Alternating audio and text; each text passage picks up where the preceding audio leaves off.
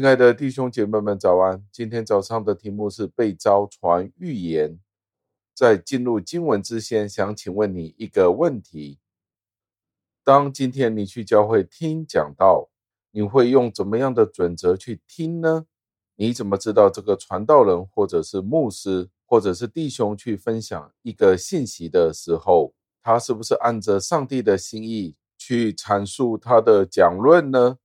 我们怎么知道他所发的这个宣告是来自于上帝呢？或者是假的先知，是假的预言呢？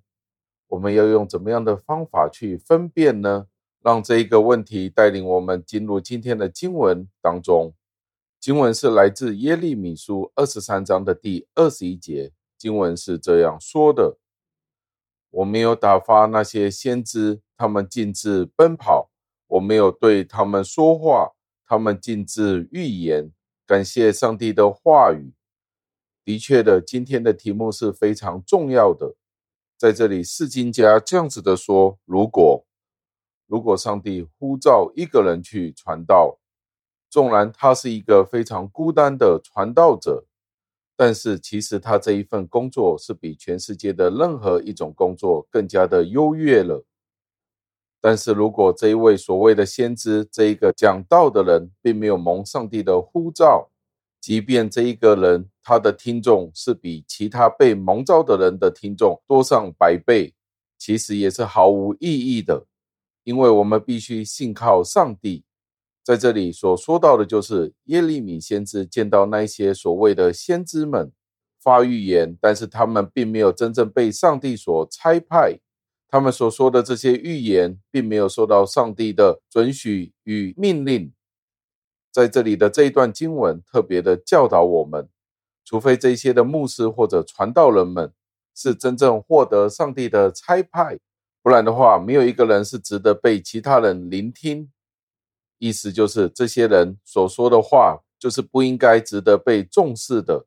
在这里证明了两件重要的事情：第一，就是。上帝的呼召是对那些忠诚的、正直的人，所以我们可以很坚决的去拒绝那些自己推荐自己，因为这些都是假的先知。因为只有上帝的话语才值得被人去聆听。如果那些所谓的先知、教师、传道，并不是受上帝任命的时候，那这些所谓的先知、教师都是假的。一个简单的呼召，对一位先知来说是不足够的。蒙召的人是需要忠心，并且努力的去传讲上帝的话语，两者都不可以缺少。因为耶利米先知说到，当某一些所谓的先知出去讲道的时候，但是其实他们并没有受到差派，他们所说的那些预言，其实并没有受到上帝的命令。在这里其实是用了两种不同的希伯来语去重复同一种说法，重复的去讲论，来去表达它的重要性。因为正确的去发出这个命令、这个呼召，其实是来自于上帝，来自于上帝的任命，来自于上帝的职分。